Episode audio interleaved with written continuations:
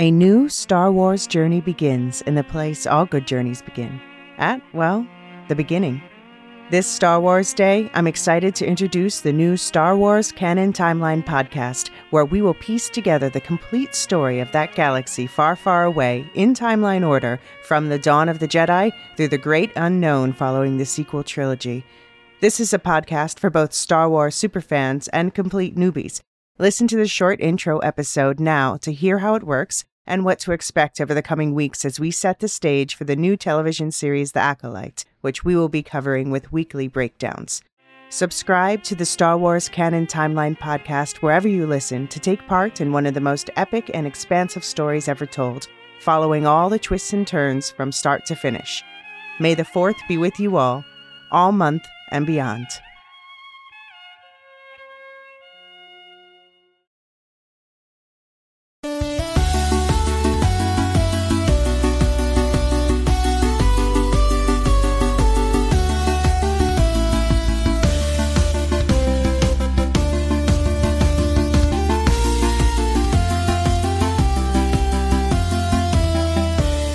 Welcome to Silmarillion Stories, where the Lorehounds your guides to Tolkien's world of Middle Earth. I'm David.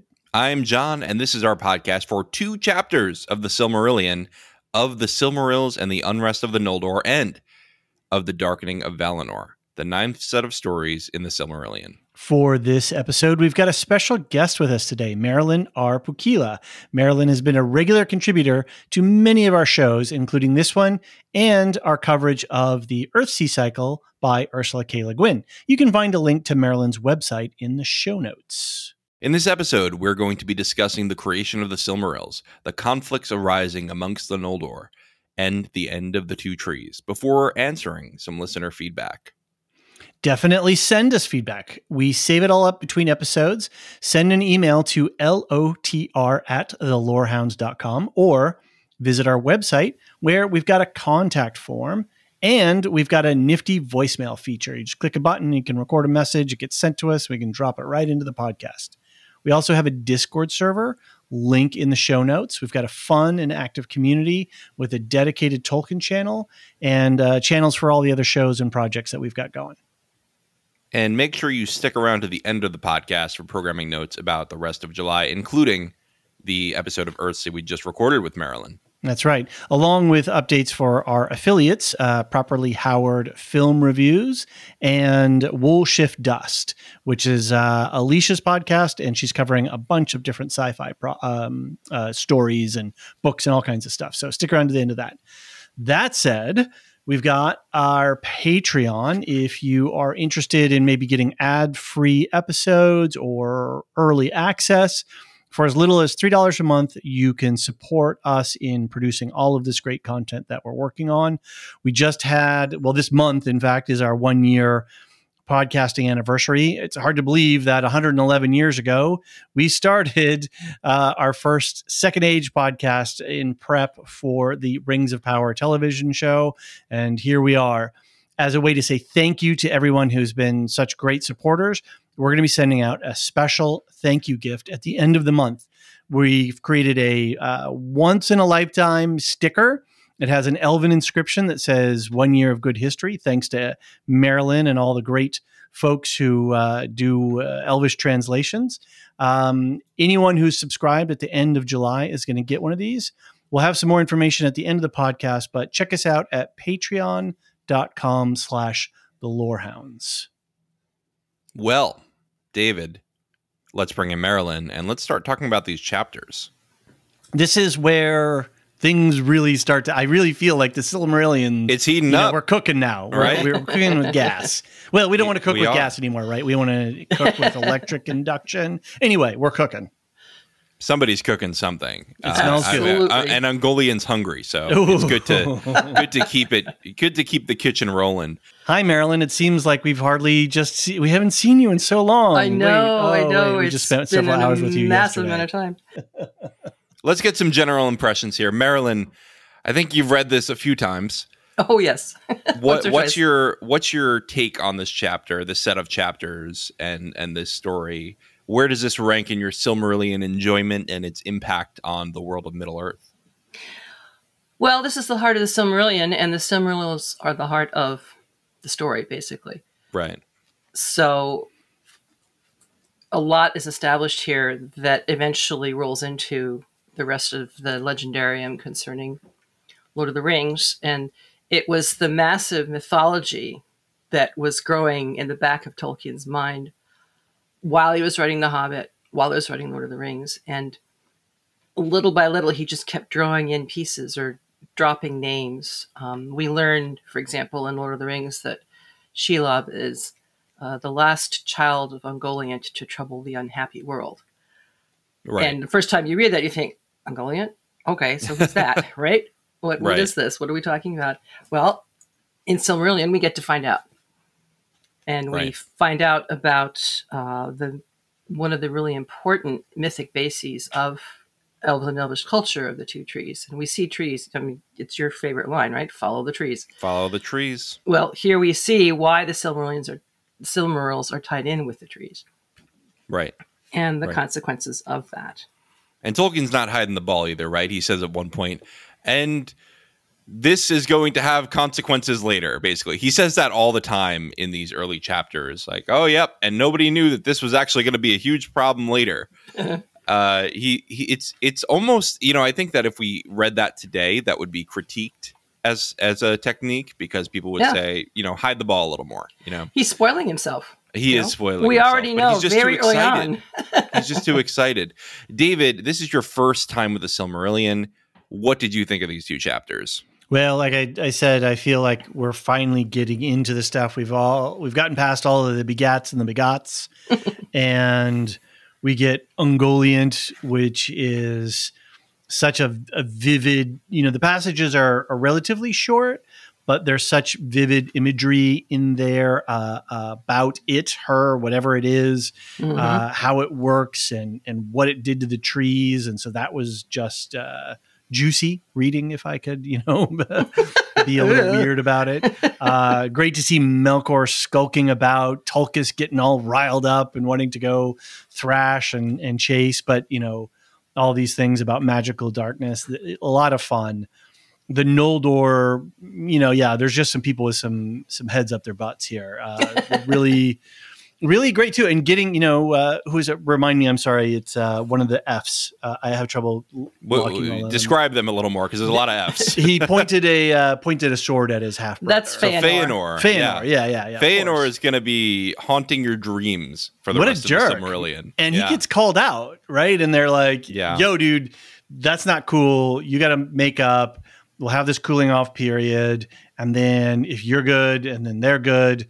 well, it'll all be just fine. And no, he's a complete jerk about the whole thing and, and takes his toys and stomps off the playground. Yeah, um, literally. Yeah, yeah, literally. Mm-hmm. and in all of that stuff with the Noldor, I felt this whole thing with the Valar as these as the parents, and they're kind of Gen X parents, right? They're just watching the kids beat up on each other and then they're calling them both to account. Hey, knock it off. Everybody be who cool. hit who? Yeah, I don't care who hit who. Just knock it off, you know. And uh, and then you know one of them is going to be a jerk about it, and they're like, well, okay, can't can't do much about it, right? You know. So. Well, they weren't set there to be the parents of the children of Iluvatar because they are not Iluvatar. They were set there to prepare the world for the children. They were right. set there to be the landlord of right. the children of Right, and all of a sudden they're left with the baby, as it were. Right. And so they didn't get a parenting manual, and they didn't get the notion that they were supposed to do all that. Supposed stuff. to do anything, which is what Gen X parents were like. So okay, uh, I'll take your word for it. yes, we were feral. Um, so yeah, it was just it was really great to see the um, the gears getting in motion here, the the stakes being set the the drama getting turned on, the bad guys twirling mustaches and skulking around in the shadows. And I yeah, I feel like all right, let's go. Let's do this. You know, let's let's start to see what what happens. Let's um, do it um, indeed. I think yeah. uh, that's time to go into the plot. So I've broken this up by plot point because it's a, a very plot driven set of chapters. Mm. This hmm. is we're no longer in the ethereal realm of, like you said, David, who begot who. Mm-hmm.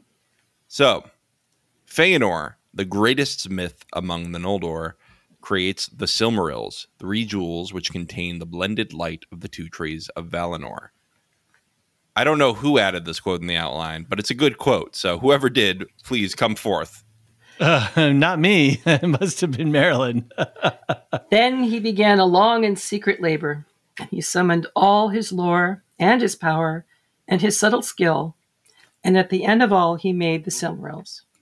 As three great jewels they were in form, but not until the end, when Feanor shall return, who perished ere the sun was made, and sits now in the halls of awaiting, and comes no more among his kin. Not until the sun passes and the moon fails shall it be known of what substance they were made. So that's a super interesting thing. And it also is part of my rage at Ring- Rings of Power making Mithril liquefied Silmaril. Ugh. yeah, yeah. seriously. I'm still I'm still mad about that, but uh, and it's because this is something that's so mysterious in the Lord of the Rings and a really beautiful description. There's a ton of poetic language in this chapter, in these 2 Mhm. chapters, and it starts here just with this description of the Silmarils, and it's kind of fascinating that Tolkien makes the most beautiful and most pure objects in Middle Earth in this whole in Arda be made from this very flawed man, uh, elf, whoever Mm. it is, very flawed Yeah. person. Interesting. Well, he exhibits what I consider to be the most familiar flaws of the creator. And this is a theme that runs throughout Tolkien, and I think it's partly because he himself saw himself as a sub creator, but throughout his life also almost felt he had to justify that it was okay to do this because he truly believed he Yeah. was adding to the creation of divine and was a little concerned that this might be sort of a hubristic thing to do. So is Feanor a self-insert? Um, I, that's a that's a really interesting question. Or I- rather than a be. self-insert, because I think that Tolkien had a kinder view of himself than that, at least. I think Tolkien is at least examining his fears Absolutely, Feanor. Here's the worst case scenario. absolutely. Here's what I don't want to be, Mhm. and this is what it leads to. But you see, he Feanor is already following a pattern that was previously established. The Okay, greatest go on with that. The greatest temptation for all creators is to be possessive of their work. Hmm Right. And- he gets real possessive later. Exactly. Exactly. It's so much so that he doesn't recognize that the light came from the trees, but the light is Yes. inherent into the Silmarils themselves. and it is a living thing. That Mm. light. Right. Right. that he has imprisoned, and that word gets used at some point into the substance that nobody knows what it is. I, I Out- this this this thing this yet the crystal was the Silmarils as is the body to the children of Iluvatar, Exactly. the house of its inner fire that within and yet all the parts. It's like uh, it was such an interesting construction that he was saying this as this is to that that is to this and Mhm, mhm. uh i was like wait how is the crystal of the silmarils the body of the children of Iluvatar? We are the children of Iluvatar, and so it is our physical bodies that are the analogy to uh, the crystal, whatever it is. And the fire within is analogy to our souls, if you will. okay Wh- and so and the light within the silmarils is the is is of the trees of creation Right, right. interesting Mhm. okay Which Yavanna called forth. right and that was you know that was part of her function but if you think back to Aule and in when he's first introduced as the maker it it specifically says he freely gave away all that he made you know he taught everybody happily he didn't keep any secrets and so on but then he made the dwarves and he did it in secret he did it by himself and as we know from having heard that story already um, it almost didn't turn out very well. And in fact, there were repercussions down the line because he made them by himself Right. without any contributions from his fellow Valar. And so here's Feanor doing the same sort of thing. And of course, Aule would understand that Feanor had this, this need to create. But he, Feanor, has forgotten that he is also a created being made in the image of Iluvatar and subject to limitations, and that the light in the Silmarils is not his, and nor did he make the light himself. And the fact that he went off by himself to make it, just as Aule did, both of them are mirroring Melkor. Because it was Melkor's going off alone into the void, trying to find new things that eventually led him to shift away from the music Right. and create the discord. So, So we they both have mirroring exiles. Right. Right, exactly. And the consequences are not dissimilar. Yeah.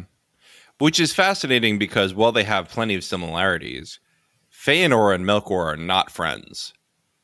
You know, Feanor, what what's I think most interesting to me about Feanor, and I always bring up Feanor when people say Tolkien doesn't have great characters, is that Tolkien, uh, sorry, Feanor explicitly rejects the evil beings, right? He does not want anything to do with them. Mhm. He's firmly on the side of the light. He just does it in a way that makes him an asshole. Well, and makes him vulnerable to the temptation of Right. the evil and does Yeah. not see how very similar he is to it. Right. And I think that's a fairly human Right. flaw as well. Right.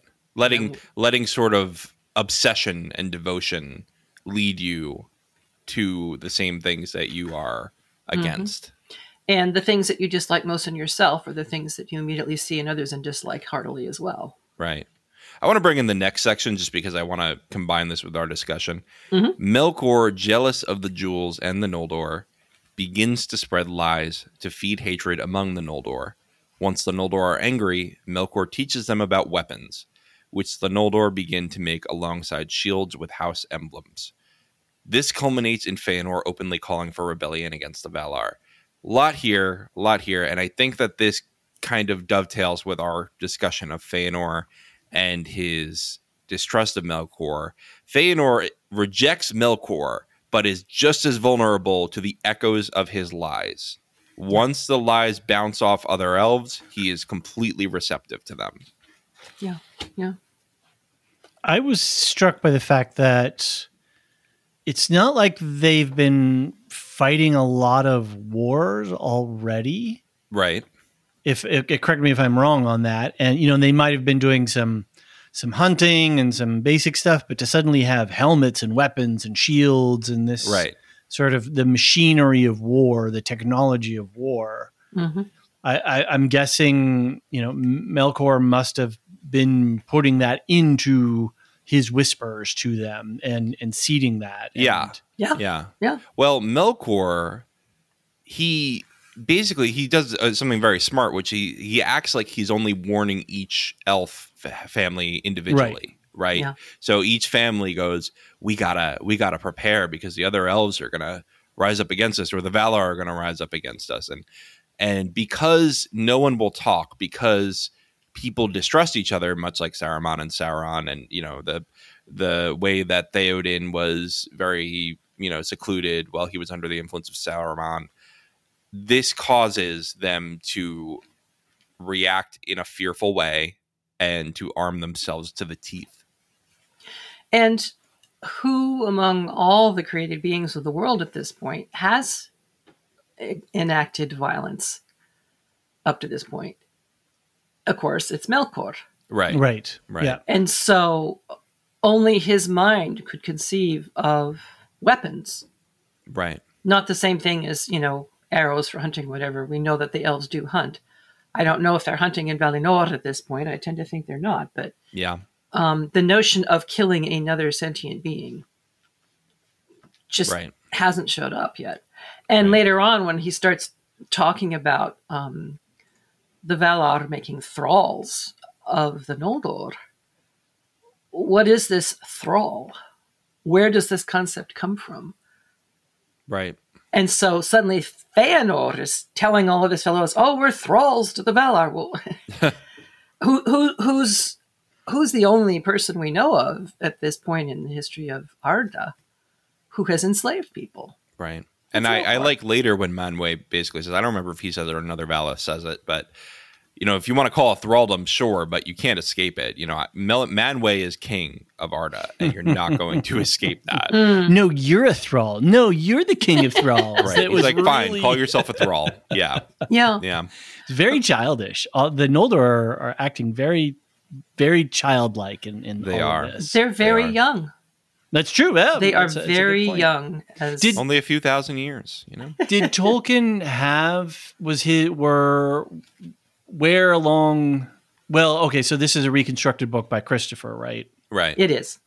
But do we know when certain parts of the Silmarillion were written I, relative I to think his the. life? I think I, I, the idea of the Silmarils was early. Correct me if I'm wrong, Marilyn. Yes. The idea of the Silmarils was early, and it was evolving over time. I think Eärendil was the birth of the idea of the Silmarils. Uh, but I don't know when Feanor came along, and I don't know when this idea of the Noldor politics came along. I'm just Mm, thinking of Tolkien this- as a parent, and you, and some Mm. of that is is coming through his writing here because he is writing in a very parently sort of way and watching the uh, observing the behavior of children and Right. and using that understanding to to illuminate the characters in the story as the characters are developing. Right. The Silmarils pre-existed Eärendil. Eärendil, the story, the poem, was the absolute first flick of inspiration. Okay. Okay. But he had no idea what it was or what it meant for a very long time. And for a while there, Eärendil was pretty purposeless. He arrived at Valinor after they'd all gone off to fight the war Mhm. um, in the earlier earlier editions. But the the whole course of the story of the Silmarillion was pretty well formed um, in the 1930s. It needed a lot of refining and so forth, and that's why it was so much in his mind when he started writing first The Hobbit and then Lord of the Rings. right. So that would have been around the time he had young children. Oh yeah, Right? oh yeah, Yeah. yeah. His his Yeah. first son was born in uh, 1918, if memory Yeah. serves. Which so is he's got a he's got a 12 year old and younger. So yeah, good call, David. What do we know? I'm curious too. Was he an uncle at this stage? That is a good question. Hilary definitely got married and definitely had children, but I know nothing about their dates. Interesting. Yeah. Yeah, I mean, just I remember when we were in the, in the when we did our second age podcast. Oh, so long a year ago, we we talked a lot about how Tolkien brought his whole self into his writings, and even though we can talk about the inspiration for the creation and how the creations sort of took on a life of their own in many ways, he still as the conduit. Your your points of views and thoughts and stuff are going to be naturally embedded in the words that are are Mhm. being written by your hand. So Along with Right. your world experience and your life experience. and we yeah we talk about the wartime experience we talk about the religious experience and all of these things so Right. There's a quote here Long was he at work, referring to Melkor, and slow at first, and barren was his labor. But he that sows many- lies in the, the end will not, shall not lack of a harvest, and soon he may rest from toil indeed, while others reap and sow in his stead. Ever Melkor found some ears that would heed him, and some tongues that would enlarge what they had heard and his lies passed from friend to friend as secrets of which the knowledge proves the teller wise. That last part especially really hit me, you know, this Mm. this idea of uh you know the the secret is just so good that it proves the teller wise that you want to believe it, right? And and these juicy lies, these juicy lies that he uses whispers to make people believe this telephone game that he's playing really was effective with the Noldor. It's one of my favorite descriptions of fake news and conspiracy theories. mm-hmm. Yeah. It's not a recent development, folks. No. no No. it's been around for a long, long time. Yeah. the funny thing that you were uh, when you started that quote though the idea that you know long at toil with this you know this fruitless labor and i was just thinking about the life of a writer how oftentimes that is the case Yeah. where you're just Yeah. uh, you know, and nothing's coming to fruition.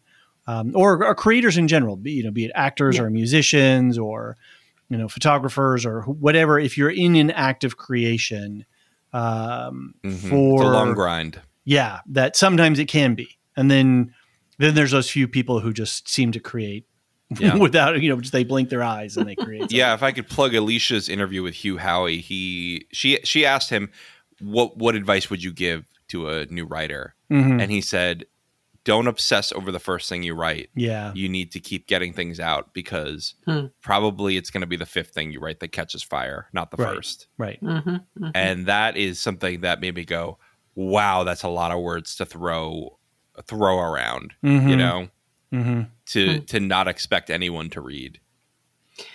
Yeah, well, I've got 12 volumes of the Histories of Middle Earth on my bookshelf. Right, right. kind of proves the point. And some of the early stuff, you know, some people find rather painful. Um, hmm A lot of it I just find fascinating and enchanting just to watch the unfolding of the story, but also the craft of the writer. It's Well, to to shamelessly plug our Earthsea uh, conversations, Mm. uh, the you know we just finished up the furthest shore, and one of the things that we talked about was the deftness of uh, that Ursula K. Le Guin was showing at those in these in that in that at that time a final book, and just how confident she had grown and how well her story construction was. And so yeah you you know you want to be good at something you've got to do it over and over and over again and and keep working it. So yeah hugh howey's i think comments as you say in Elysia's um, um conversation with him are are i think spot on. Yeah.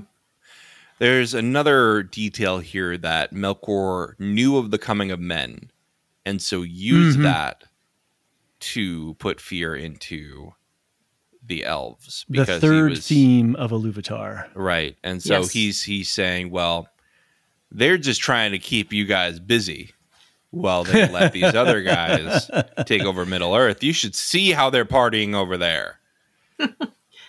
and the whole business of, you know, why is that a thing to arouse fear and suspicion? You know, you're in the presence of Manwë, who is the closest to the heart of Iluvatar. Presumably, you trust him. That's Right. interesting. and and so if the fact that Manwë hasn't chosen to tell you this could have been an oversight, could have been he figured you wouldn't be interested. Um, you know, it doesn't have to have a sinister connotation My pet unless theory, Melkor is the one who's telling it to right you. right yeah and and my pet theory is the same way that Iluvatar did not want the Valar to be big brother to the Mm. elves and do exactly what they did and take them away from Middle Earth and um the the Valar said let's let the men do their own thing and not let the elves basically adopt them into their culture and be be the parents Yeah, there is a little bit of that, isn't there? That the perception of the elves being such a superior culture to humans that they would interfere with the humans, Right. natural And- development, whatever that means. I, I, I think that's fair too. When you look at the Edain compared to the other humans, the other Mhm. men, I think that that is a fair a fair thing to say. Elves do heavily influence who men are.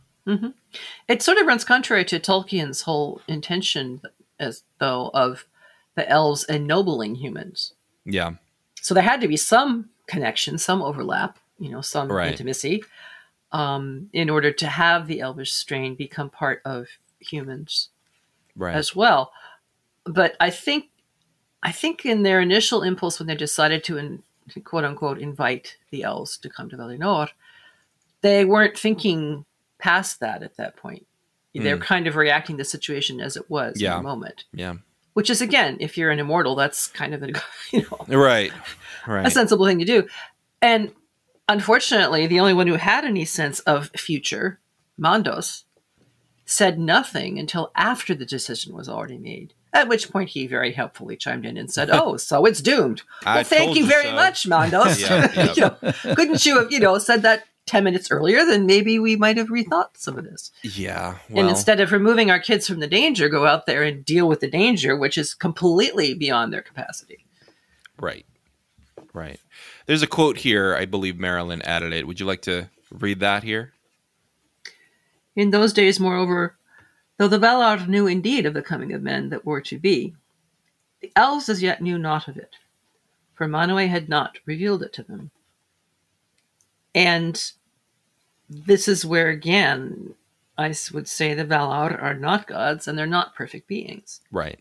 Because they're created beings, they have limitations and imperfect knowledge. But, you know, I, I struggle to come up with a reason why they wouldn't have told an Odor, other than what I was saying earlier. You know, they just Yeah. didn't see it as being that much important. Yeah. And then this other little line here, which I just love Little have the Valar ever prevailed to sway the wills of men. Ain't that the truth? it sure is. and It sure Tolkien is. had a lifetime of experience uh, of the demonstration of that little statement. So, in a sense, they should have been more worried about swaying the elves than they were about swaying humans. Yeah, I mean, the actions of the Noldor really, and I think David, you've alluded to this. This really is setting the stage for the whole book. Is is this group just not being able to handle their own politics, you know, clean up their own house? Something that we didn't really talk about was them making their own emblems and making their own arms, and and this division further from already the division of the three yeah, eh, the elves just love to divide themselves, right? We start off with the Quendi, we end up with the Calaquendi and the Moraquendi, and then even the mm-hmm. Calaquendi are divided into several bits, and the Teleri split up into a million different factions. You get the Noldor who stay united, but then they start to splinter off with the Feanors and the Fingolfins and the Finarfins, and then the uh, the Vanyar who are just chilling in Valinor. You know, they they're they're the poster child for the elves, I guess. It's differentiation. You know, the cell keeps coming up with new bits and pieces. but yeah, I mean, I think that that this, and again, the arms they're built to go on shields, right? Like they're built for battle, and I think that's part of this too. Right. I mean, they don't just stop at hanging banners Right. on their walls. Or Yeah, it's not it's not a flag competition.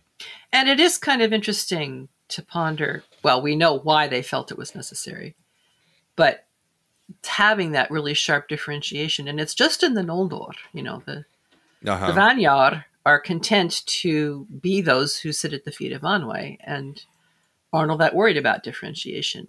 Uh, the Teleri, similarly, they're very content with Osse, and right, I don't know if Ulmo ever comes with them, but right. they're more focused on the world around them and the beauty and wonder of things. the Valar too start from a place of you know, of being in relationship to a direct relationship to Iluvatar, being Mhm. the musicians, if you will, of the Ainulindale. Mhm, mhm. So, and they have some free will, right? He said, you know, you got to Yeah. be able to improvise and, and play your parts and do some stuff.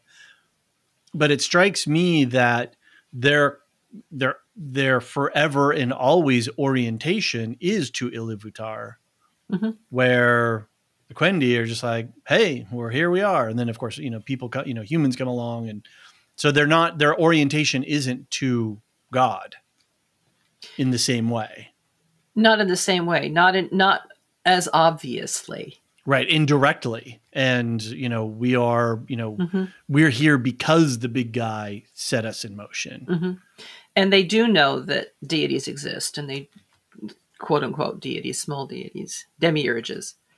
You know, they have experiential knowledge that there are this group of beings that have remarkable powers that dwell, quote unquote, in this other space. Mhm. So they don't have to do the act. They don't have to enact belief. You don't have to believe in something if you know it, if you've experienced it. Mhm. right. So it just isn't as big a deal in their lives, in a sense. Um, and you know, you don't have to evoke Yavanna. You can just sit and glory in a tree, as it were. Just sit in a stupid tree. Marilyn, you added another quote here. I'll I'll read it quickly. Uh, Feanor Mhm. began to love the Silmarils with a greedy love, and grudged the sight of them to all save his father and his seven sons. He seldom remembered now that the light within them was not his own. And I think we basically hashed this out before, but Yeah, yeah. this idea that Feanor really is having trouble with his ego, one might say. Mhm. yeah, one might. We we we used the word ego a lot last night when we recorded the Earthsea Yep.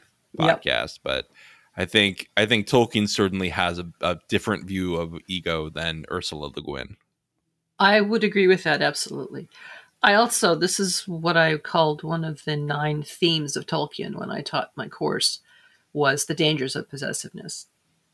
And Hmm. you know, the legendarium is just riddled with examples of this.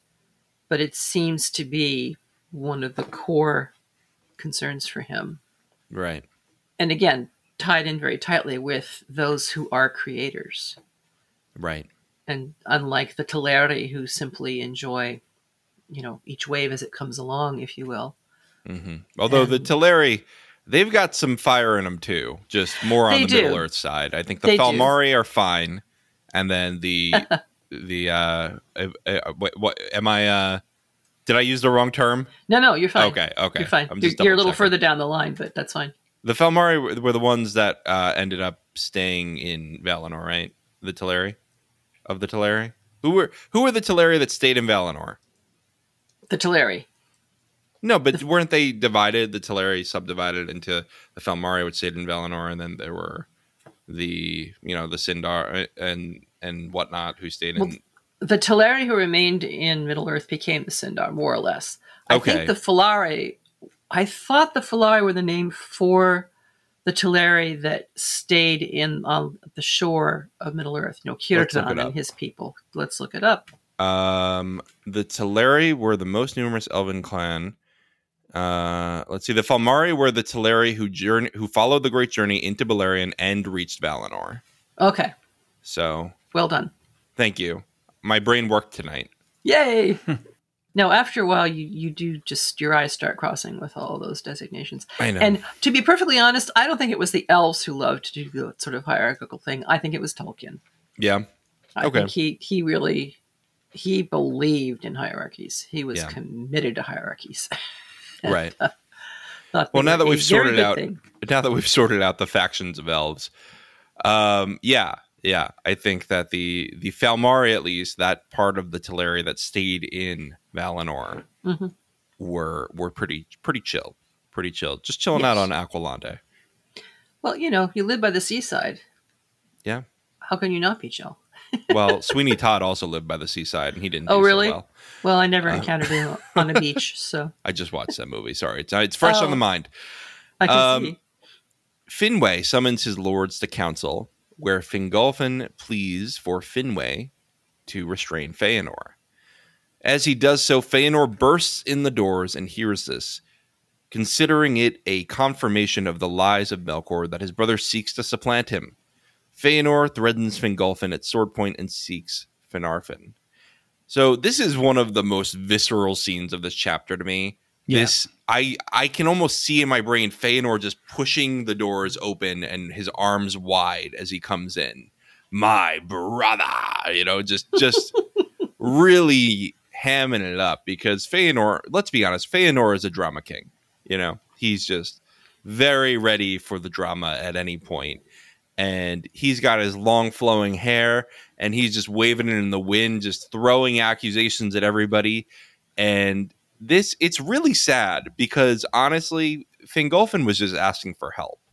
Yeah. And Feanor comes in, blows the whole thing up, and breaks the peace of Valinor, which has never been broken. hmm Well, you know, his name means spirit of fire. So Yeah. call it drama king, call it intensity, call it passion. Yeah. Call it violence. Call it, oh, that's absolutely violence Right. or threatening of violence. David, this scene, did it strike you the way it struck me since it's your first time? Yeah, as I, I said at the top of the episode, it was uh, very exciting to Mhm. have some drama happen, and you know to have swords drawn, and um, I, it's not only just the initial conflict, but then doesn't he chase him to the door, and Yeah. you know he gets gets Right. in his Yeah. face even more, and that's when he really drops um, some you know uh, some hot words, and and everybody hears it uh, because of you know where where it is, and so it uh, yeah, like I said, it, it really felt good to have some drama happen, even though if it's sort of the undoing of the Noldor, the beginning of the of the end in a way.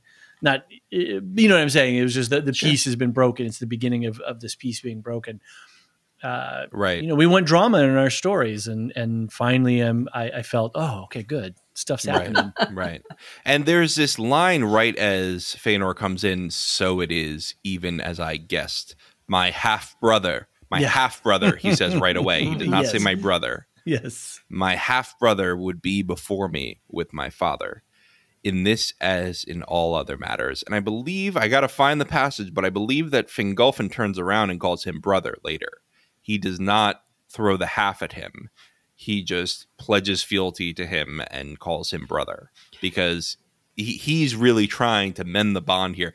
Everyone gives Feanor a million chances to do the right thing. And at every step, Feanor says, nah, agent of chaos here. Yeah, yeah. I love this uh, this little bit of a line. This is sharper than thy tongue. you Yeah. know, it's just like, ooh, these are this is some smoke. You know, he's Yeah. he is uh, he's really he's really winding him up. Yeah. You know, as you said, spirit of fire, right? Yeah. Yes, exactly. Exactly. Master great of scene. thralls. It's a really great scene. It'd be it'd be a fun. You remember when we back in the second age, and one of the things that uh, we did was we looked at a lot of the YouTube videos, Yeah, the fan yeah. creation stuff, Mhm. and there's some really great stuff out there. This would be a fun scene for a fan. Yeah. fic Do it in like House of the Dragon style. oh, it'd be so awesome, so awesome. Well, just in- you- just have all the actors really eating the scenery and just whoa, have it big and dramatic. Yeah, Let's fan cast it right now. right now. Let's go. Lorehounds Productions. There we go. Jenny Dolfen has done a really good, a couple, a series of, of really good illustrations of this scene. Oh, really? You know, Oh, she's great. an excellent Tolkien artist. nice. What's her name again? Jenny, which is spelled J E N N Y, and the last name is D O L F E N. She's done some amazing work, and she particularly enjoys uh, depicting elves and horses. Those seem to Those be are two two good things to favorite depict. topics. So, no more elves and horses. We're back to the Holy Ones. The Valar cannot detect that Melkor is behind this, so they blame Feanor. At Feanor's hearing, the Valar realize the true cause, and Tulkas leaves to exact justice. Feanor is exiled for 12 years for his breaking of the peace. Fingolfin offers immediate forgiveness, which is ignored by Feanor. Yeah, so there's a great description of of Tulkas leaving that just just Yeah. it just Yeah. makes me think he's he's like Melkor, Melkor, I can go after Melkor, and he just leaps up, hops Finally! on his horse. It's it's one of those, you know, if you're watching a, a movie or playing a video game and the horse is already running and you just leap on the horse, Right. and uh, that's what I picture with Tulkas. He's like, "Let's go, let's go." Except that Tulkas doesn't ride a horse. Well, he, can- he I'm gonna imagine him on a any horse creature. anyway All right, because right it's ahead. better for my brain. so, this scene, this is uh, mom and dad decided to talk to the kids finally. The Gen X parents decided to talk to the kids right. and figured out that Uncle Randy is actually the problem, putting poison in the kids' ears instead of instead of the kids right. themselves. right. Right. And so Melkor is now in trouble, but he uh, he does not get caught. He's very elusive now. John, uh, j- just to keep out, I see the line. I will release my brother. Yeah, Fing- Fingolfin does say that. Right, When right, they're right, trying right. to broker the peace. Like It's immediately, yeah. right? Yeah, I'm like, cool. Yeah. Like, you know, we Yeah. get the punishment. It's cool. I release you, brother. You know, Right, and brother. Yeah, like you said, that's a really good point. right. Sorry. So back to uh, And and not that like if look if I'm I I have half siblings and Mm. if I I would maybe describe them if I'm trying to be technically accurate with someone describing my family, I would maybe call them a half sibling. But if I'm talking to them, I'm going to call them my sister. You know, I'm not Yeah. going to I'm not going to be like half sister. unless you're really, really cross, Right. or if, if for whatever reason you're feeling threatened by them, Right. yeah. rightly or wrongly. David, you were going to say? I was just to say, yeah, same thing. Uh, extended family, step half thing. You just like, ah, you're just my, you're my sister. You, you just, you just let it go. You, you, you give up the distinctions unless it, unless it's important. Was it your Otherwise, family- sister's, brother's, father's, uncle's former roommate? Dog, Wah! What does that make us? nothing. Absolutely nothing. All right, Spaceballs reference over. Feanor's seven sons and his father Finwë went with him into exile. He is visited by Melkor, but after Melkor suggests the Silmarils are not safe, Feanor rebukes him. Melkor escapes Tulkas' pursuit and leaves Valinor. Great, great part where Melkor almost lulls Feanor into submission. He Mhm. almost he almost gets him, but it's the overstepping is what I Yep. love. Is that Melkor just couldn't resist goading Feanor, and Feanor had none of it. And Yeah. his his pride and his greed overpowered his desire for revenge. Yeah. Well, again, it's the Silmarils that are at the heart of the the mistake Yeah. because Feanor is is listening to him and believing him right up until the point that he Melkor suggests that even the Silmarils might not be safe. And Right. oh, you know, you you just touched the live wire, right? Right. Right. And one Don't of the use best the S word with me. one of the best word lines of all get thee gone thou jail crow of mandos Get thee gone. Very, very And sh- Shakespeare. Very. You ever watch the movie The Witch? The uh, No. with, the, with the two V's in front. It's a horror movie, and they all they're all speaking in very old English because it's supposed to be Puritan early settlers of America. ah sure Um, you know, we settlers using as a conditional word since people were here already. But anyway, um, and they all go off and they and they maybe go crazy and they maybe fall apart as a family, but we don't know because there might be hallucinogenics. Doesn't matter. Anyway, this is the kind of insult that they heard hurl, get thee gone. yeah. And I love that. I don't know why, but it, it feels worse than just saying, get out of here. well and it's very satisfactory to say it too Yeah. it just it I think I'm going to adopt it. If I, feels good in the mouth. If I ever have to dismiss someone, get thee gone. If I ever have to send my children to their room, I wondered I think that's it. that's my first thought Have you tried that, That's David? You you have a child old enough to send to her room. Have you uh, tried get thee gone? No, and I don't know that she would take it well. She's very, she's very affected by things. She can't watch Disney movies. She runs out of the room. Oh, so, my. Yeah, so she's I very suggest a empathetic child. approach yeah. very empathetic child. And so if I said that, even in jest, uh, she she might. Uh, I, I don't want to do that. yeah, yeah. We have to So- know our kids' personalities. yeah. Absolutely. So I'm I'm going to uh, put on my neon normental here and say, on behalf of Feanor, he does dreadful things. He's arrogant, violent, unbalanced, and thoughtless.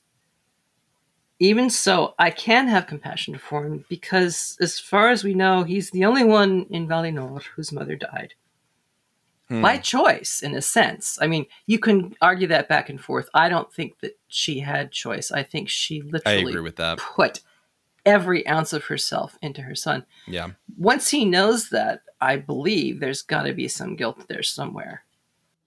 Yeah, i'm alive because my mother is dead.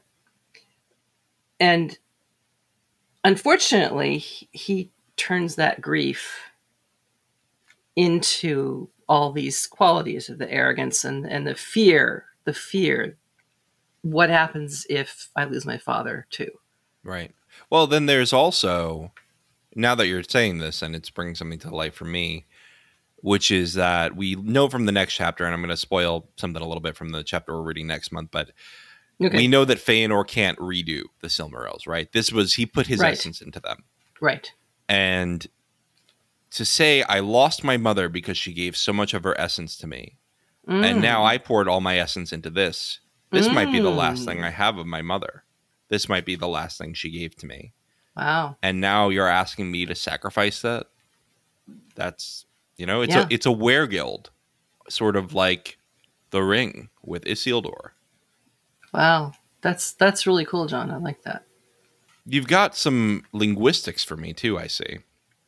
Oh, yes. I find it interesting to reflect on the fact that the word Fey will be applied to Feanor more than once in the following chapters, and we see it throughout the Legendarium. Uh, Frodo, as he's running towards the pass to escape um, Ungoliant's descendant once and Mhm. for all, is described as being in a Fey mood, and he's not paying attention to things that he really should be paying attention to Hmm. and it's interesting that the word has variant spellings. F E Y is how, what we see here, but F A Y is a word that was often used to mean fairy or elf. And so, to the best of my recollection, and this is not perfect, but I think Feanor is the only elf whose name begins with the sound Fe. Hmm. And I can't think of one. I just wonder if Tolkien was making some kind of comment on that. I mean, I'm sure the name is linguistically constructed, and any listener who knows more about the language than I do, which wouldn't be difficult, by all means, write in and, and, and share your thoughts on this. But it's just, it's often struck me um, that elves are often referred to as fays Yeah. in, in Yeah. literature from the early period. And uh, so, does that mean that Feanor is the quintessential elf? I hope not. Yeah, yeah, good question. Good question. Is he? I mean, he's certainly one of the greatest elves, and I don't mean that in best, but the most great Yes. of the elves, one of the most Yes. powerful, one of the biggest of- in stature, uh, one of the most accomplished. one of the most gifted creators, Right, rivaled only perhaps by Aule himself. right. Well, probably by Aule himself, but anyway. Yeah. Yeah. Well, I think that's a good spot to take a break. When we get back, we are going to talk about chapter 8.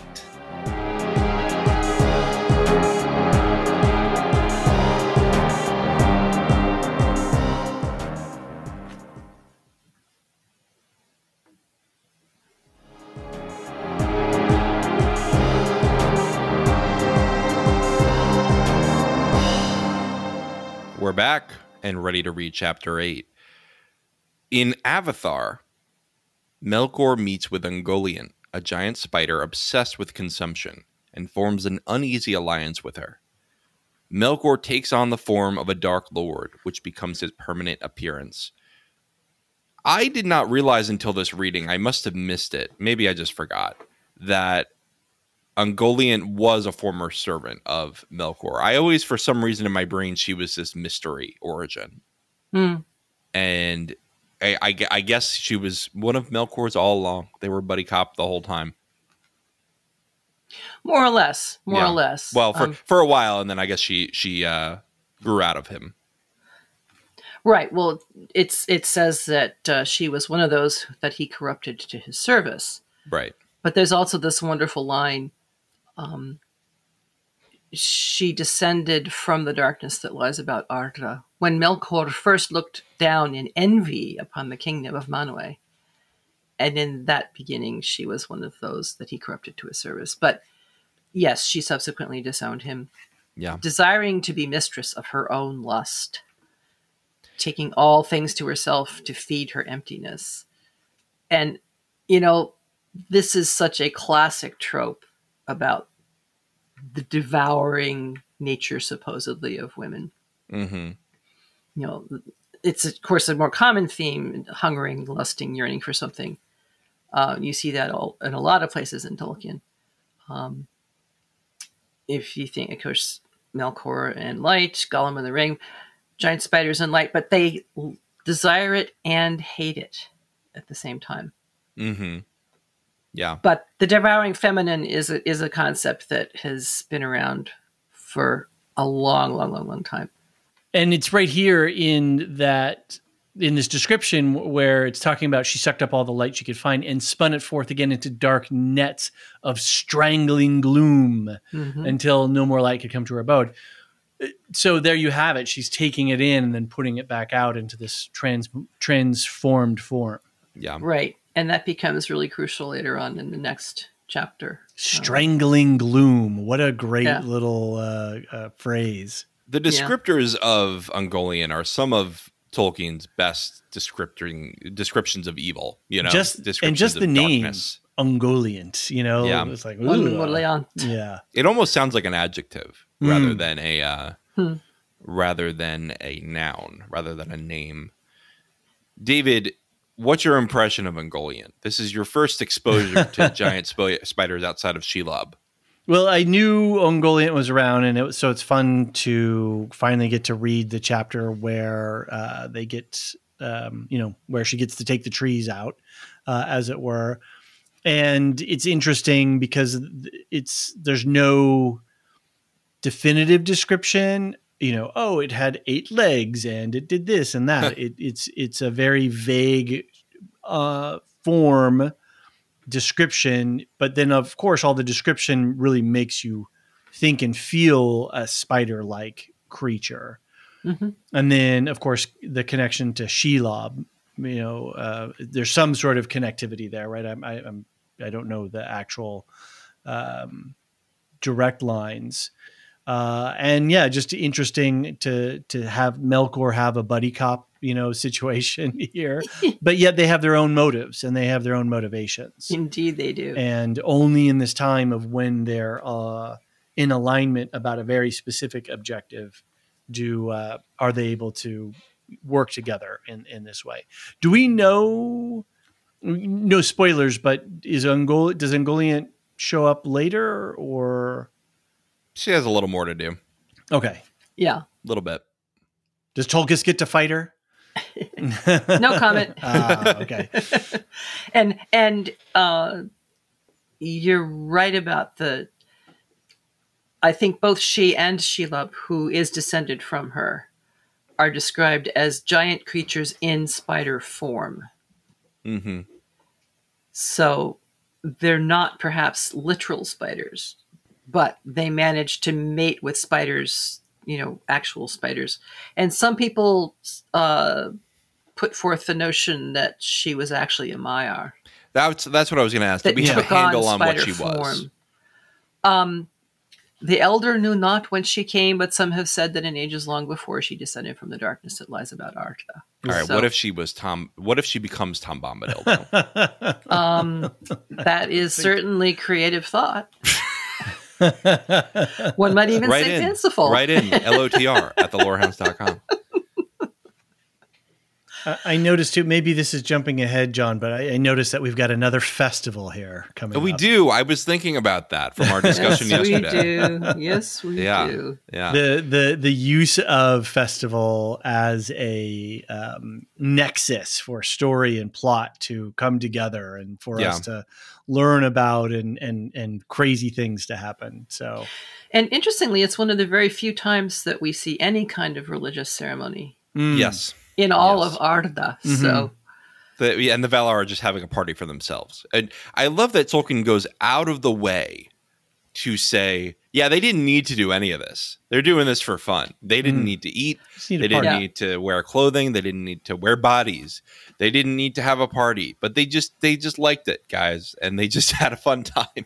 And I think there may also be a little bit of them wanting to take on the forms of the children to better understand them. Mm-hmm and perhaps to be a friendlier face, right? It's right. A, it's a little creepy to talk to an, a disembodied form, or a flame, or yeah. a tree, or yeah, whatever. I find it interesting that um, Ungoliant initially is afraid of doing what Melkor wants her to do, and what leads her to change her mind is his tempting her. Yeah do as I bid, and if thou hunger still when all is done, then I will give thee whatsoever thy lust may demand, yea, with both hands. So once again, lust is associated with feminine. And mm. what is it hmm. with Tolkien and spiders? You know, I mean, he was bit by a tarantula when he was two or three, and always insisted that that had nothing to do with any of his creative. to which I would reply, denial. exactly. And exactly. interestingly enough, in uh, role playing game spaces and fantasy, you know, Dungeons and Dragons, which of which you know it's this northern european fantasy you know tolkien at its roots things. Yeah. A great set of encounters you can always give your players if they're in forested areas or underground areas is giant spiders. They're mm-hmm. great adversaries to fight and um, and they're really creepy and they lend a, a really great uh, scary vibe, you know, in the net and, you know, getting yeah. the cobwebs in your face and all of that kind of stuff. Even Star Wars has the, the giant spiders now, right? They do, the ice spiders. Yeah. Yeah. I was just watching some Rebels and they're all up in, in there with Kanan yeah. and, and, um, uh, Hold what's it. his name? Spoilers, spoilers. Ezra. Haven't seen that yet. Okay, well, no, no, no spoilers, but yeah, there's there's plenty of spiders, and in the Mandalorian, the Mandalorian has an encounter. yes, I with- remember the ice spiders from the Mandalorian. So, We got plenty of spiders. to and we around. never got our ice spiders in um, the Song of Ice and Fire in uh, Game of Thrones No, we didn't. On the TV. Yeah, it's in the books, not in the show. Right. Boo. Oh well. And can I just mention, since I just read that line, Sure. that I will give thee whatsoever thy lust may demand, yea, with both hands. That his whole statement there actually became a poster meme for hand washing in the early days of COVID. and produced this marvelous, marvelous poster. Um, Can we? Uh, you should throw it up in the Discord when we. I'll throw it up when in the get done. Discord, and I'll I'll make a blog post on our website, and I'll link to it in the show notes. Oh Yeah. wow! Wow, you're getting him at triple duty. yeah. I tried when- very hard to find the original link and I couldn't, so I just took it off of when I posted it on my Facebook page. I like it. Under Ungoliant's web of darkness, they sneak into Valinor during a time of festival when Manwë sought to heal the division among the Noldor. Feanor was commanded to come to the festival, but Finwë stayed behind, refusing to come while his son remained exile.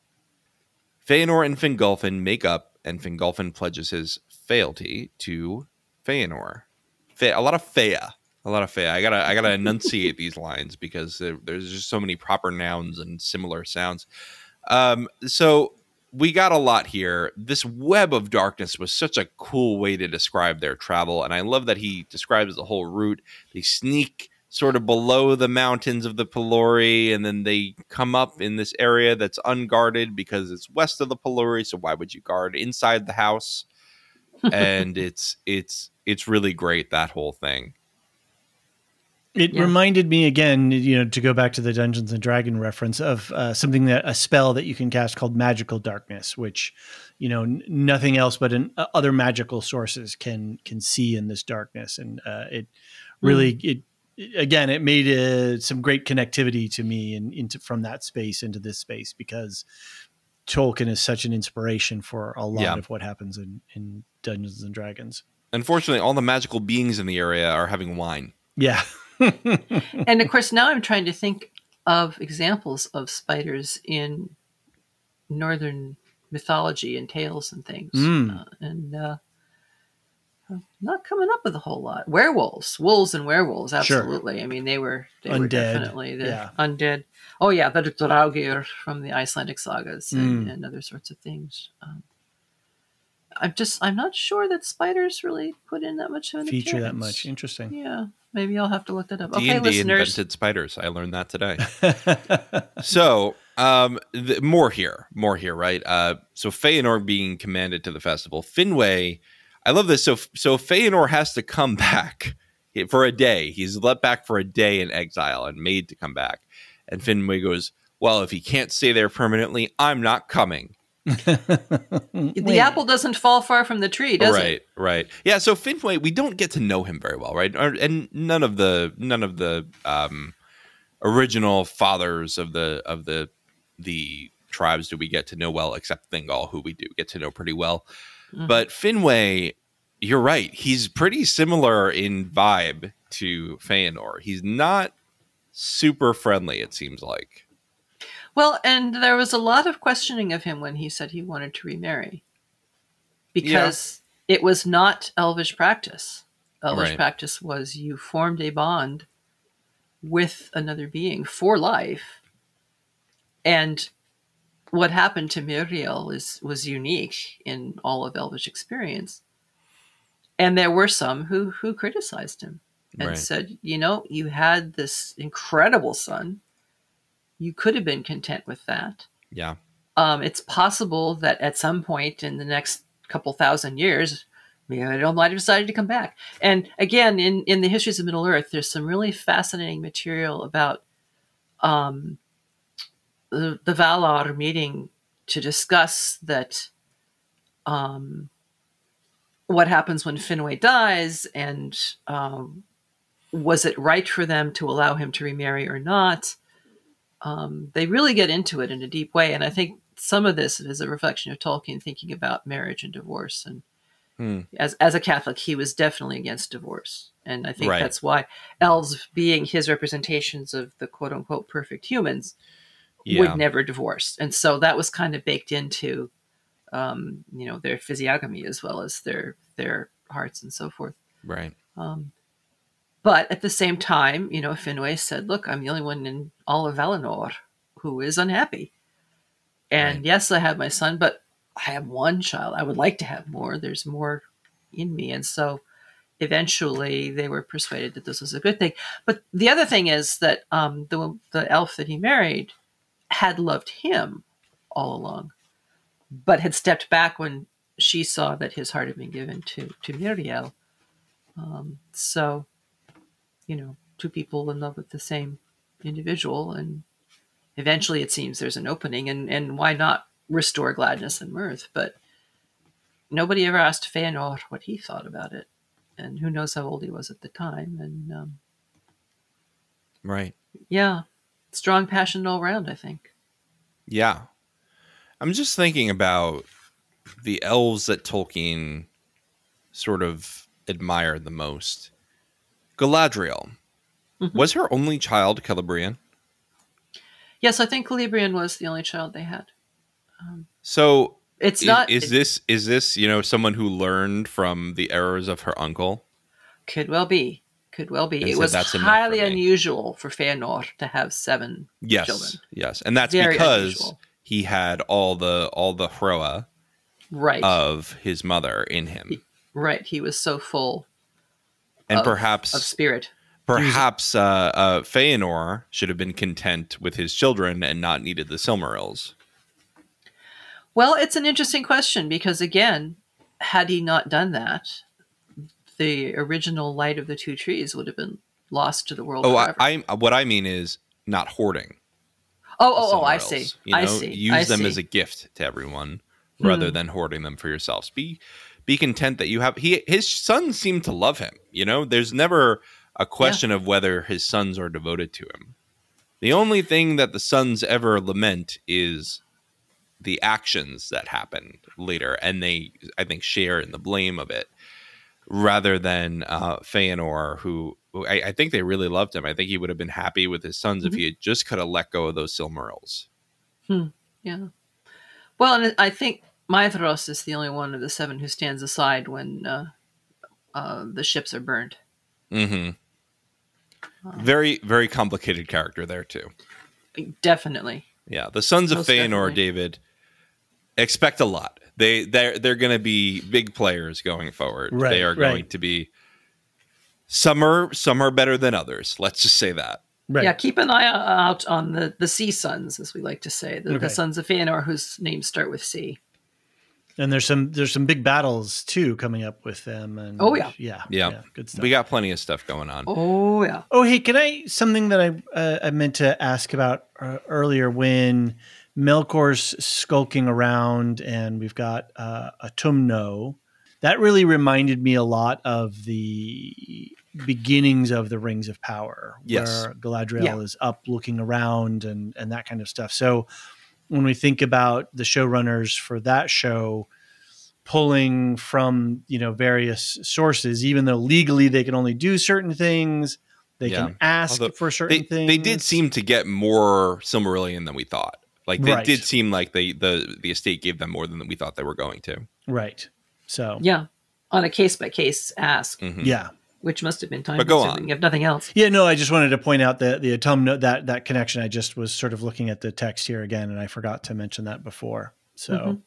that you know that that would seems to be a very direct linkage there I also want to point out one other thing in this, and that is the danger of oaths. We're going to see the, the, the Uber example of that coming up uh-huh later on. Um, but in this um, reconciliation at the feast, hmm Fingolfin held forth his hand, saying, As I promised, I do now. I release thee and remember no grievance. Then Feanor took his hand in silence. But Fingolfin said, Half brother in blood, full brother in heart Yeah, will I be. is. Thou shalt lead, and I will follow. May no new grief divide us. I hear thee, said Feanor. so be it. But they did not know the meaning that their words would bear. Fingolfin seems to be a bit of a class act here relative to his brother. He absolutely is. And in this and in all that follows for the Noldor, I think of Elrond warning Gimli against the taking of oaths Uh huh. before the fellowship sets out from Rivendell. Mm, You know. Gimli says, "Sworn oath may strengthen quaking heart," and Elrond's response is, "Or break it. Mm, interesting. Look not too far ahead." Interesting. So, of all the people of Middle Earth, I think Elrond is the one who experienced and suffered the most Yeah. from the taking of an oath. he, Mhm. he learned the most from it i think he learned the most he internalized the, the most lessons from the oath of Feanor and from the whole doings of the noldor in the first stage hmm hmm Well, I'm I'm trying hard to think of an oath that turned out well. Well, the, of course, the oath of Eorl, and uh, okay yes yes and the Rohirrim. So that that one turned out okay, but so we let men do oaths to each other nobody else though yeah. Well, I guess maybe who knows. Let's close out this chapter. Ungoliant's darkness reaches the trees, giving Melkor cover to smite the two trees with his black spear. Ungoliant sucks up the light of the trees, and her poison causes the trees to wither. Ungoliant also drained the wells of Varda, causing her to grow so large that Melkor became afraid. Valinor lay in darkness, and Melkor escapes. This idea that Melkor is afraid of a being that we don't even know the origin of, maybe Maia at the most. Definitely not one of the Valar, right? So she gets she gets so big that she makes Melkor the most powerful of all the Valar go, oh, I might have screwed up here. Yeah, that was really funny.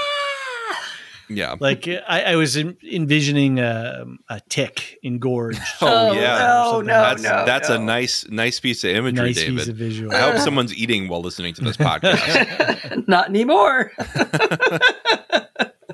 but it's just it's so so descriptive and so um animalistic and and you know it, it, we i think one of the things that freaks people out about reptiles and insects is is that there's no mammalian there's nothing mammalian about them for us to respond to. So we can't look into the eyes and see the emotion Hmm. by facial construction or how the eyes work they're just a very flat affect creature right? Hmm and so to see to have this vision of a spider-like creature sucking all of this stuff up I and do not like it- that. yeah it's it is. It's unnerving because we have no connectivity to them they are Mm. they are alien to us from our our mammalian responses Yeah. Hmm. I know people were disappointed to not see Ungoliant on screen in the intro to Mm. Rings of Power mm-hmm. because that's imagery that I, I think is very unique and would have been very cool to see on screen. Uh, but it's, it's beautiful writing. I mean, it really it makes you feel the emptiness. Uh, there's a quote here: "Yet no song or tale could contain all the grief and terror that then befell. The light failed, but the darkness that followed was more than loss of light. In that hour was made a darkness that seemed not lack, but a thing with being of its own. For it was indeed made by malice out of light, and it had power to pierce the eye, and to enter heart and mind, and strangle the very will. Wow. Wow. This living darkness. I think that's I think that's pretty similar to the the feeling in Shelob's lair too, right? Mhm. yes. Where the yes. phial of of Galadriel, Galadriel, oh my god, now I'm back. yeah The phial of Galadriel they're gonna come for you needs to save them from the darkness that really is invading them rather than just being there. You know, it's one thing to be alone in the darkness, it's another thing to have the darkness try to consume you. Okay, you just made a real connection for me. Because what is in the phial of Galadriel? It is the light of the original Silmaril, That's true. right Yeah. right reflected from her her mirror from her, her the uh, water, and yet genuinely that light. And so finally, the light of the two trees gets to uh, combat and overcome that darkness. So uh, yeah, I'm just double checking here. It's water from Galadriel's fountain, Mhm. uh, which encased some of the light of Aren- Eärendil's star, the Mhm. light of the two trees of the Valinor, which had been preserved in a Silmaril long before Yeah. Eärendil's lifetime. Yeah, we're we're getting very deep into the Silmarillion here, but yeah, Right. there's there's going to be some mischief with where the Silmarils end up. Yeah. So, but even what what strikes me now too is is that even such a derivative, so far removed from the trees, mm-hmm. it is still that powerful, Excellent. and it still has that much potency, and and especially in a time of great need, you Yeah. know, it's it's there, right? That Yeah. that lightness over darkness is is there for you. Yeah.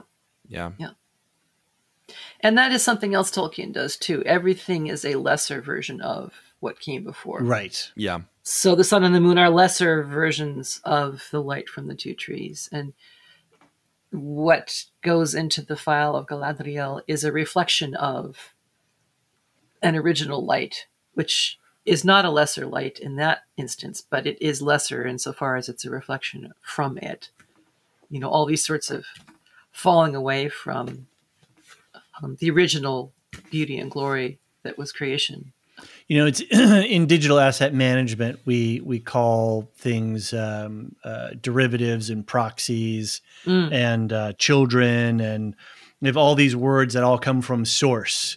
You know, and when you have your Mhm. source document and or what have you, and so um, these are all of these uh, uh, de- derived product from an original source, and yeah, it's and yet still so so potent and so powerful, and it, it makes me think of all the whole thing too with creator sub creator and and by many hands you know all, you know making all kinds of art. So we're spinning out ever forth from this original source material and we're doing that here with this podcast Hmm. right? You know we're we're utilizing the, a derivative of a derivative of a derivative in a way. Hmm. And perhaps one day there will be a derivative of podcasts where they react to podcasts. i wouldn't put it past Did you ever watch Inside with Bo Burnham, his comedy special? no. He makes videos of him reacting to something, and then he does a reaction to that video and a reaction to that video and Oh, my goodness. on this chain. And that's the joke: is when are we going to stop just reacting to things? Mm. But maybe we'll get there with podcasts. Who knows?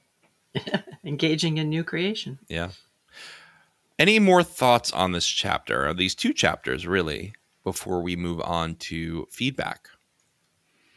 Not really, just a lot of great descriptive language, a lot of great, again, density of words worth versus impact and uh, world building and character building. The the compression is great. I love the density of the writing relative to what we feel or think or how we react to a, a scene. You know, when he says, you know, this is sharper than than thy tongue, it's like, wow, well, that is that tells me so much about what's going Right. on, or Half You know, brother, you know, yes. like all these all, this these little stuff. digs. Yeah. So it's it's really great to uh, feel the world opening up uh, and us getting actually into the story proper. Right. And this is this is the foundational mythology of so many of the elves that we know Mm-hmm. from subsequent stories in the legendarium. And it's good to see it because you get a sense of their cultural origins, if you will. And the Noldor are the most complicated of, of the three major houses, in a sense. They're certainly more active, one could say, because they are the creators. And so, again, they're enacting the creating, but they're also experiencing the consequences of their creation Mm-hmm. and tracing those lines all the way up to beloved characters like Elrond and Galadriel, it's hard to remember sometimes the thousands of years that have spanned from this story to the Lord of the Rings story. But you still see bits of it gleaming through. You still see glimpses of it that touch back to this early, early time. In the Council of Elrond, when he's saying, I remember the banners of the battle ending the second age. And Frodo is absolutely godsmacked because he said, But I thought that was an age and an age ago. And Elrond says, Well, it was. That's how old I am. you know, I go all the way back. Oh, and by the way, my father's a star and my mother is a gull. Um, you know, it's it's. I think it's good to see where how all these stories were formed and and see that they weren't just legends; they were lived experience. Right. Right. Right. So, lovely chapter. Uh, really, like you said, David kicks off the whole story. We are going to be expanding our world next month.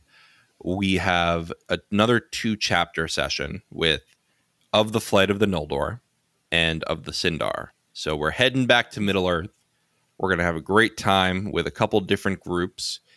And um, then in September, I don't think we have a guest for August, but in September, I know we're going to have Tea with Tolkien on to talk Oh. about of the Sun and Moon and the Hiding of Valinor. So, I'm excited to talk more Silmarillion. Uh, Marilyn, thank you so much for talking Tolkien with us again. It's always a pleasure. You're our favorite Tolkien scholar. We always say so. Oh. Well, thank you for bringing me on. I always love doing it. Absolutely. Anytime you want, just to shoot us a Discord message. Will do. We would like to go to feedback quickly. Uh, we didn't really get feedback, but I wanted to give a shout out to White Paper Bag on the Discord who just bought the Tolkien Illustrated uh, Lord of the Rings, which has sketches and paintings and drawings from Tolkien. And uh, really enjoying it. Uh, White Paper Bag apparently is very much enjoying it, even if there were some publishing issues, some printing issues. And um, yeah, I just I, I wish you the best in in reading it, and I know that you're listening to some great Tolkien music on YouTube. So keep us posted on your progress. Yeah, and be sure to send us uh, any emails, lotr at thelorehounds.com, or head over to our website, use the contact form or the voicemail feature. And yeah, as always, the, the Discord. So we have a Patreon, and every episode of our podcast, we like to give a shout out to our lore masters, our top tier patrons. And they really, including all our patrons, but especially the lore masters, really keep the machine going. And much to Tolkien's dismay, our, the machine keeps going. uh, and here they are. We give the shout out to them Samartian, Cyrus, Mark H, Michael G, Michelle E, David W, Brian P, Nick W, SC, Peter OH, Bettina W, Adam S, Nancy M, Lavinia T, Duve 71, Brian 8063, Frederick H, Sarah L, Gareth C, Eric F, Matthew M, Sarah M, DJ Miwa, Joyce E, Andra B, and Kwang Yu, recently upgraded to Lore Master. Thank you all so much. It's really been a lovely time doing this year of podcasting. We just put out our birthday episode of Second Breakfast. And I know we put the interviews out publicly. So if you want to hear that, if you're on the public feed, you can find that there. Find the rest of our, our Patreon exclusive content, including more Tolkien stuff now. We're doing Shire Side Chats, which has the letters of J.R. Tolkien. Just started doing that. Uh, and all our episodes of Second Breakfast. And David, do you want to talk about the stickers quickly? Yeah, just real quick. Uh, anybody who's a subscriber at the end of July can will is eligible to get a sticker. It's a limited edition. This sticker will never be available in a merch store. It's or- just like the light of the trees. exactly. I poured all my being into this sticker. I have used all my graphic design arts, which are very limited. Um, and uh, yeah, we uh, Marilyn, you helped us. You reached out to some folks to help uh, get a, uh phrase translated, basically that says "one year of good history."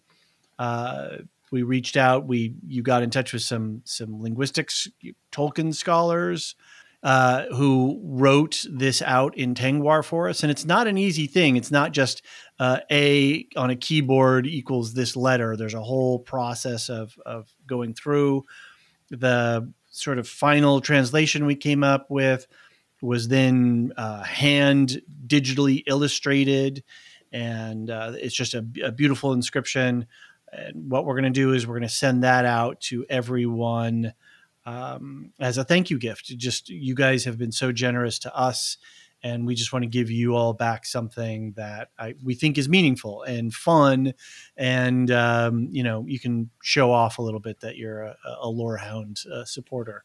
So again, that will be coming out at the end of July. I'm going to start as soon as I get the everything's paid for. We're just waiting for the stickers to to be shipped to me and then as soon as I get them, I'm going to start uh, shipping them out to uh, everyone who's been already subscribed. And if uh, if you subscribe at 11:59 and 59 seconds, uh, July 31st, you'll still get one of these. So there you go. Very cool. We've got a lot of stuff coming for the rest of July and into August. I know our affiliates are busy too. Wool Shift Dust is going the, the silo season may be over, but Elysia is still going with her Hugh Howey interviews, with her game show edition of the podcast featuring us. And uh, I hope you'll all check out her podcast. I know she's going to start reading Dune soon, so she's got more going. They're going to get into the Dune book, but then they're also going to look at various different adaptations of Dune. So they're going to look at Jodorowsky's Dune, which is a documentary about a very famous filmmaker, Jodorowsky, who um, never made a Dune movie, but they made a documentary about that. They're going to look at the 1984 uh, movie, video games, a whole bunch of stuff, uh, all sort of in preparation for part two of the Villeneuve uh, adaptation later this year. Very cool. And I know she's got her own Patreon now doing a book club. Yep. So, uh, yeah. Silo, yeah. Silo books. Yep. Yeah. Head on to her, uh, your, her feed if you want to know more. Maester Anthony is busy too over on Properly Howard Film Review, another one of our affiliate podcasts. A theologian and a stand up comic walk out into a podcasting studio and they watch remakes this season. And uh, they already did Howard the Duck. They recorded a podcast with us already with Dune Part 1, the 2021 movie.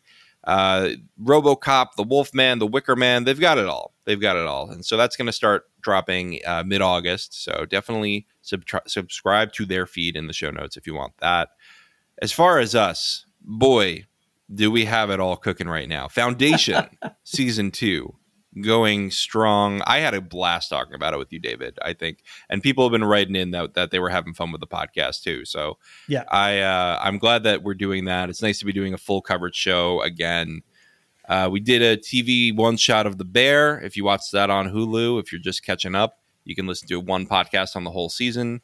Uh, you just did a, a, podcast with Maester Anthony on Asteroid City, the new Wes Anderson movie, and I yep. listened to that. Great, another one of our our one shot uh, titles where we can just mm-hmm. take on a single show, or like you and and Marilyn did Mrs. Davis, which is also mm-hmm. in your right. Feeds. And before that, we weren't allowed. No, it was we not to, physically possible. We had to make a permission structure here, uh, but there's more. But wait, there's more. Attack of the Clones we just watched it on the live watch with Duve. I know Duve was there, and we had a lot of fun yeah. making fun of the movie. Not as bad as I remembered it. Yeah, it's interesting. If you take out the bad stuff, it's a good movie. yeah, just cut out the romance. Everything else, it, it's actually a very dark and sinister plot in a lot. Of movies. Yeah, it is. It well, is. yeah. Yeah. Uh, so we're going to be doing a podcast on that as well. And uh, it's part of are... our Star Wars film festival. We're watching all of the Star Wars films in story order all right. what is it uh, all, mm-hmm. all 11 of them something like that i think because we're including rogue one and we're including solo probably yes, right that's correct so, so that's 11 yeah yeah and then last thing we are going to be starting our ahsoka prep where i think we're just going to do it in two episodes now we're going to do one episode on wow. the clone wars and one episode on the rebels plotline and we're going to focus on i think eight episodes in each podcast so stay tuned for a watch list for that and stay tuned for release dates for that podcast. Uh, I think that's going to be great. It's going to be great to go through the backstory. The trailer looked fire before. Yeah, for, yeah. For the show looks awesome. Yeah. So both trailers. There's two out. Now. Yeah. Are there two out now? Oh, okay. Yeah. Oof. So I'm, I'm drowning your, in a sea of content over here. Get your animated Ahsoka before she comes out on the small screen. Uh, yeah, we're last quick thing to say too, uh, sort of in programming land, whatever, we're you know we're in the middle of a writer strike, we're in the middle of an actor strike, and we're fully in support of the unions in terms of uh, making sure that they are have fair and equitable working conditions. So, mm-hmm. strength to all you guys on the line. Absolutely. And please work out a deal so we have something to cover next year. please. Well, yeah, we need we need the studios to pull their heads out. I know so. it's it's all on the studios now. All right. Hey guys, there's month. always books, right? Yes, There's always true. Books. Plenty I, of books. I made a quip on the on the Discord server. We're a book podcast now. So There um, could be worse fates. on that note, read the next two chapters of the Silmarillion if you want to keep up with us for next month. That is of the flight of the Noldor and of the Sindar. We will see you then. Bye. The Lorehounds podcast is produced and published by The Lorehounds. You can send questions and feedback and voicemails at thelorehounds.com slash contact. Get early and ad-free access to all Lorehounds podcasts at patreon.com slash the Lorehounds. Any opinions stated are ours personally and do not reflect the opinion of or belong to any employers or other entities. Thanks for listening. A new Star Wars journey begins in the place all good journeys begin. At, well, the beginning. This Star Wars Day, I'm excited to introduce the new Star Wars Canon Timeline podcast, where we will piece together the complete story of that galaxy far, far away in timeline order from the dawn of the Jedi through the great unknown following the sequel trilogy. This is a podcast for both Star Wars superfans and complete newbies. Listen to the short intro episode now to hear how it works and what to expect over the coming weeks as we set the stage for the new television series The Acolyte, which we will be covering with weekly breakdowns. Subscribe to the Star Wars Canon Timeline podcast wherever you listen to take part in one of the most epic and expansive stories ever told, following all the twists and turns from start to finish. May the 4th be with you all, all month and beyond.